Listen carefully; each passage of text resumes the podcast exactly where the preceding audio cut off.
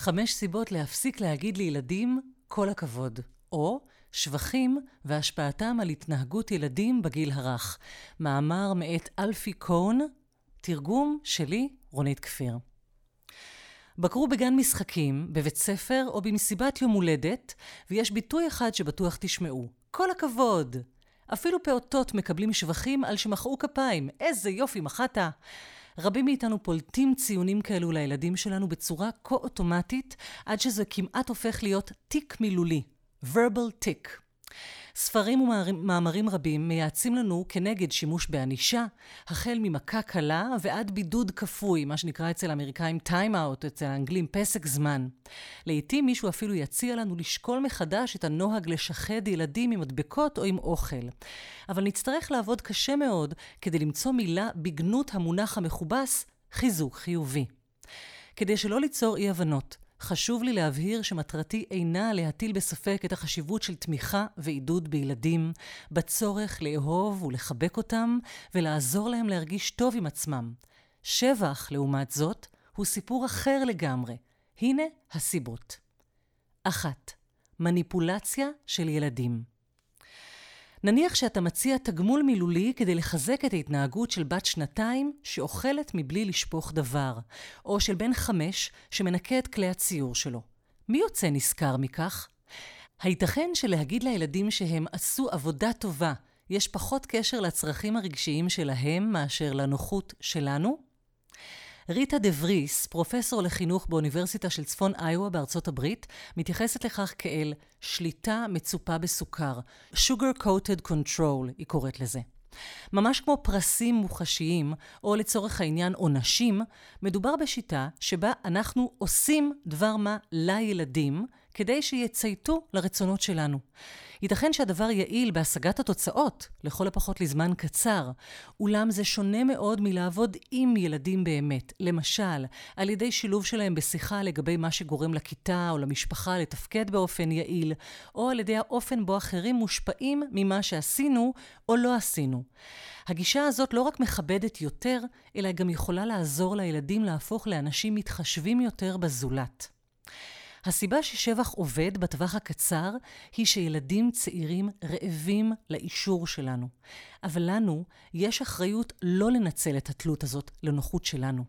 להגיד לילד כל הכבוד כדי לחזק משהו שעושה את החיים שלי לקלים יותר, עשויה להיות דוגמה לניצול התלות של הילדים בנו. ילדים עשויים בסופו של דבר לחוש מנוצלים, גם אם לא תמיד הם ידעו להסביר בדיוק מדוע. זו הסיבה הראשונה, מניפולציה של ילדים. אני מזכירה שמה כן לעשות יש רק בסוף המאמר, אז חכו. 2. יצירת מכורים לשבחים. ברור שלא כל שימוש בשבח הוא טקטיקה מחושבת וזדונית שמטרתה לשלוט בהתנהגות של ילדים. לעתים אנחנו מחמיאים לילדים בגלל שאנחנו באמת מרוצים ממה שהם עשו. אבל גם במקרים אלה כדאי לבחון את הדברים מקרוב. במקום לחזק את הדימוי העצמי של הילד, השבח עלול להגביר את התלות של הילד בנו. ככל שנרבה לומר, אני אוהב את הדרך שבה את, טה-טה-טה-טה, או איזה יופי של, ככה וככה, כך ילדים יסתמכו יותר על הערכות שלנו, על ההחלטות שלנו לגבי מה טוב ומה רע, במקום ללמוד לעצב שיפוט משל עצמם. הדבר הזה יוביל אותם למדוד את הערך של עצמם במונחים של מה גורם לי לחייך, מה גורם לאימא להיות מרוצה, ומה גורם לאימא או לאבא לחלק עוד קצת אישורים. ומרי בד רו, חוקרת מהאוניברסיטה של פלורידה, גילתה שתלמידים שקיבלו שבחים רבים מהמורים שלהם, היו יותר הססניים בתשובות שלהם ונטו יותר להשיב בטון שואל, אה, שבע? הם נטו לסגת מרעיון שהם הציעו ברגע שמבוגר לא הסכים איתם. כלומר, אם שאלו אותו כמה זה שתיים ועוד שלוש, והוא אמר חמש, ואז המבוגר אמר, אתה בטוח? ברגע שהם ראו שמבוגר לא מסכים, הם מיד התחילו לפקפק בעצמם. ו... הם נטו שלא להתמיד במשימות קשות או לשתף תלמידים אחרים ברעיונות שלהם.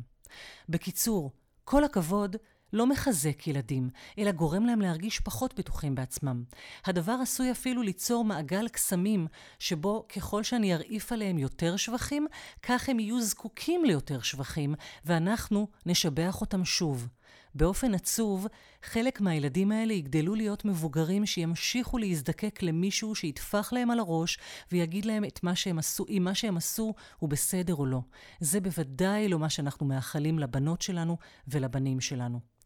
והגענו לסיבה השלישית, אני מתה עליה. שלוש, לגנוב את ההנאה של הילדים. מלבד עניין התלות, לילדה מגיע ליהנות מההישגים שלה, לחוש גאווה בדברים שהיא למדה לעשות. יש לה גם את הזכות להחליט מתי היא רוצה להרגיש כך. בכל פעם שאני אומרת איזה יופי, אני למעשה אומרת לילדה כיצד עליה להרגיש. כמובן שלעיתים הערכות שלנו מתאימות, וההדרכה שלנו הכרחית, במיוחד עם פעוטות וילדי גן. אבל שטף קבוע של שיפוט ערכי אינו הכרחי או מועיל להתפתחות הילד. לרוע המזל, אנחנו לא הבנו שעבודה יפה, איזה יופי, זה שיפוטי באותה המידה כמו עבודה גרועה. המאפיין הבולט ביותר של שיפוט חיובי אינו שהוא חיובי, אלא שהוא שיפוט. ואנשים, במיוחד ילדים, אינם אוהבים שישפטו אותם. כאן אני מפנה אתכם לפוסט שלי שאני מדברת בו על בנג'מין זנדר ועל לצאת מהסקאלה הזאת של השיפוט, של להגיד לילד איזה יופי, זה לתת לו ציון. אני, אומר אלפי כהן, מוקיר את הרגעים בהם בתי מצליחה לעשות משהו בפעם הראשונה, או עושה דבר מה טוב יותר מאשר עשתה קודם. אבל אני מתגונן מפני הנטייה האוטומטית שלי להגיד לה כל הכבוד, בגלל שאני לא רוצה לדלל את השמחה שלה. אני רוצה שהיא תשתף אותי בהנאה שלה. אם היא רוצה, לא שהיא תפנה אליי לקבלת פסק דין או ציון. אני רוצה שהיא תקרא, I did it, עשיתי את זה, כמו שהיא לפעמים עושה, במקום לבוא ולשאול אותי בחוסר ודאות, זה בסדר? אני בסדר? אז זה היה מספר שלוש, לגנוב את ההנאה של הילדים. ארבע, לאבד עניין. איזה ציור יפה. עשוי לגרום לילדים להמשיך לצייר כל זמן שאני אצפה בהם ואשבח אותם. אולם, מזהירה ליליאן כץ, סמכות מקצועית מהבחירות בארצות הברית בתחום ההתפתחות, התפתחות הילד בגיל הרך, ברגע שתשומת הלב נפסקת, ילדים רבים לא ייגעו שוב בפעילות. ואכן, תיעוד מחקרי ניכר הראה שככל שאנחנו נרבה לשבח אנשים על משהו, כך הם נוטים לאבד עניין בפעילות שעליה הם קיבלו את השבח. לפתע, המטרה כבר לא לצייר, או לקרוא, או לקפוץ, לחשוב, ליצור. המטרה, המטרה הפכה להיות לקבל את החיזוק, בין אם החיזוק זה גלידה, מדבקה, איזה יופי, כל הכבוד. מחקר מטריד שערכה ג'ואן גרוסק מהאוניברסיטה של טורנו, ילדים צעירים שקיבלו שבחים לעתים קרובות על מעשי נדיבות, נטו להיות מעט פחות נדיבים בכל יום מאשר ילדים אחרים שלא קיבלו שבחים.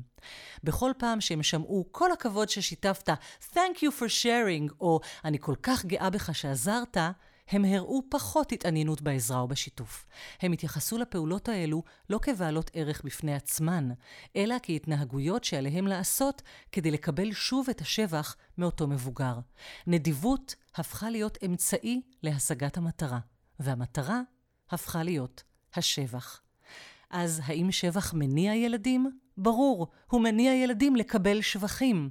אולם לצערנו, הדבר לרוב קורה על חשבון המחויבות הפנימית שלהם למה שהם עשו שעודד את השבח מלכתחילה. 5. הפחתה של הישגים. כאילו אין זה גרוע מספיק שהאמירה כל הכבוד יכולה לפגוע בעצמאות, הנאה ועניין, היא יכולה גם להפריע לרמה שבה ילדים יבצעו משימה. חוקרים ממשיכים לגלות שילדים שמרבים לקבל שבחים על ביצוע משימה יצירתית, נוטים להיכשל במשימה הבאה ומצליחים פחות מילדים שלא קיבלו שבחים מלכתחילה. מדוע זה קורה? בחלקו מכיוון שהשבח יוצר לחץ להמשיך להצליח, שמשפיע על היכולת לעשות כן. בחלקו מפני שהם החלו לאבד עניין במה שעשו, ובחלקו כיוון שהילדים נוטים לקחת פחות סיכונים, דרישה בסיסית של יצירתיות, כאשר הם מתחילים לחשוב כיצד להמשיך ולקבל את המחמאות האלו. זה קשור גם למה שאמרתי קודם על להתמכרות לשבחים. באופן כללי, כל הכבוד הוא שארית של גישה לפסיכולוגיה שמצמצמת את החיים האנושיים להתנהגויות שניתן לראות ולמדוד. לרוע המזל, הגישה הזו מתעלמת מהמחשבות, הרגשות והערכים מאחורי ההתנהגויות האלה. למשל, ילד עשוי להתחלק עם חבר שלו בחטיף כאמצעי לקבלת שבח, או כדרך לוודא שלילד השני יש מספיק אוכל, או כדרך לייצר חברות עם הילד השני. מחמאה על השיתוף תתעלם מהמניעים השונים של הילד לשתף. גרוע מכך, היא תעודד את המניע הפחות רצוי על ידי ההתניה שהילדים האלו ימשיכו לצפות לשבחים האלו בעתיד. ברגע שתתחילו לראות את השבחים כמות שהינם ואת ההשפעה שלהם, התגובות הקטנות והשיפוטיות האלו ממבוגרים, תאמינו לי, ייצרו עבורכם תגובה כמו ציפורניים על לוח. אני רואה את זה היום מסביבי ב-99.9% מההורים, גם הורים שבטוחים שהם עושים עבודה נהדרת, וזה פשוט צורם לי בטירוף. אנחנו מתחילים לחכות לרגע שבו הילד ייתן להורים שלו או למורים שלו לטעום את הנוזל הדביק והמתוק הזה שהם משתמשים בו, כשהוא יפנה ויאמר להם בחזרה, איזה יופי של שבח, איזה יופי של אימא. ועדיין, את ההרגל הזה קשה לשנות. זה ממש מוזר, במיוחד בהתחלה, להפסיק להחמיא לילדים שלנו. זה נותן לנו הרגשה כאילו אנחנו קרות או עצורות, אבל די מהר זה נהיה ברור לנו שאנו משבחות את הילדים שלנו יותר בגלל שאנחנו צריכות להגיד את זה, מאשר שהם צריכים לשמוע את זה. בכל פעם שמתברר לנו שזה אכן כך, כדאי לחשוב מחדש על מה שאנחנו עושות ועושים. מה שילדים כן זקוקים לו הוא תמיכה לא מותנית. אהבה ללא כבלים. לא רק שזה ממש שונה מתשבחות, זה ההפך מתשבחות. כל הכבוד, זאת אמירה על תנאי. פירושה שאנחנו מציעים תשומת לב, הכרה ואישור על כך שהילד קפץ דרך החישוק שלנו, על כך שהוא עשה דברים שגורמים לנו סיפוק ואושר. הנקודה הזו, שימו לב, מאוד שונה מביקורת שטוענת שאנחנו נותנים לילדים יותר מדי שבחים או בקלות רבה מדי. המבקרים מציעים שנקמץ בשבחים שלנו כדי שהילדים ירוויחו אותם ביושר או יעבדו קשה בשבילם. זה בדיוק ההפך, זה נורא ואיום. אולם הבעיה האמיתית היא שלא שילדים היום מצפים לקבל שבחים על כל מה שהם עושים, אלא שאנחנו מתפתים לקחת את הדרך הקצרה והקלה. אנחנו, ההורים, מתפתים לעשות מניפולציה על ילדים עם חיזוקים, פרסים, שבחים, במקום להסביר להם ולעזור להם לפתח מיומנויות טובות וערכים נכונים. אם כך, מה האלטרנטיבה? מה כן לעשות? אוקיי, זה תלוי בסיטואציה, אבל מה שלא תחליטו לומר, צריך להיות מוצג בהקשר של חיבה אמיתית ואהבה למי שהם הילדים, ולא למה שהם עשו. כאשר תמיכה לא מותנית, מוצעת, כשאני מציעה תמיכה שלא מותנית בדבר, אני לא צריכה אמירות כמו איזה יופי. כאשר תמיכה כזאת אינה קיימת, גם איזה יופי לא יעזור. אז, אם אנחנו משבחים פעולות חיוביות כדרך להפחית התנהגות לא מקובלת, סביר שהדבר הזה לא יהיה יעיל לאורך זמן. גם כאשר השיטה הזו עובדת, אני לא יכולה לומר שהילד במיטבו. יהיה מדויק יותר לומר שהשבח שלי יצר ילד טוב, ילד צייתן, ילד מחונך. התחליף הוא לעבוד עם הילד, להבין מדוע הוא מתנהג כך. ייתכן שיהיה צורך לבחון מחדש את הבקשות שלנו מהילד. במקום לחפש דרכים שיגרמו לו לציית. למשל, במקום לומר לילד בן ארבע, כל הכבוד, כדי שישב בשקט במהלך ריכוז ארוך או ארוחה משפחתית של שעתיים, אולי כדאי לשאול את עצמנו אם זה הגיוני לצפות מילד בגיל ארבע להיות מסוגל לשבת כך בשקט. יתרה מזאת, עלינו לערב את הילדים בתהליך קבלת ההחלטות. שוב, תלוי בגיל. אם ילדה עושה משהו שמפריע לאחרים, סביר שאם אנחנו נשב איתה אחר כך מאוחר יותר ונשאל, מה את חושבת שאפשר לעשות כדי לפתור את זה? זה יהיה אפקטיבי ומועיל יותר מאשר לשחד אותה או לאיים עליה. זה גם יעזור לה ללמוד כיצד לפתור בעיות, ויראה לה שהרעיונות והרגשות שלה הם בעלי חשיבות לי. כמובן שתהליך כזה דורש זמן, והוא דורש כישורים, דאגה ואומץ.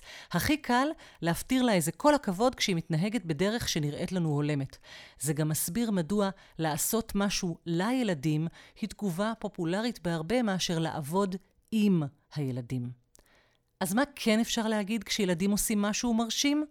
הנה, אלפי כהן מציע שלוש אפשרויות. א', אל תאמרו דבר. Say nothing. ואת זה גם הספר מציע, הספר שדיברתי עליו בפוסט הקודם, איך להקשיב כך שילדים ידברו ולדבר כך שילדים יקשיבו. אל תאמרו דבר. יש אנשים שסבורים שחייבים לחזק פעולות עזרה או שיתוף של ילדים בגלל שבאופן סמוי או לא מודע, הם מאמינים שהדבר הזה היה מקרי. אם ילדים הם בבסיסם רעים, עלינו להגיש להם סיבה מלאכותית כדי להיות נחמדים, כלומר, לתת להם חיזוק מילולי. אבל אם נשנה את הגישה הצינית הזאת, ומחקר רב מעיד שאכן כך הדבר, אז ייתכן שאין צורך בשבח כלל.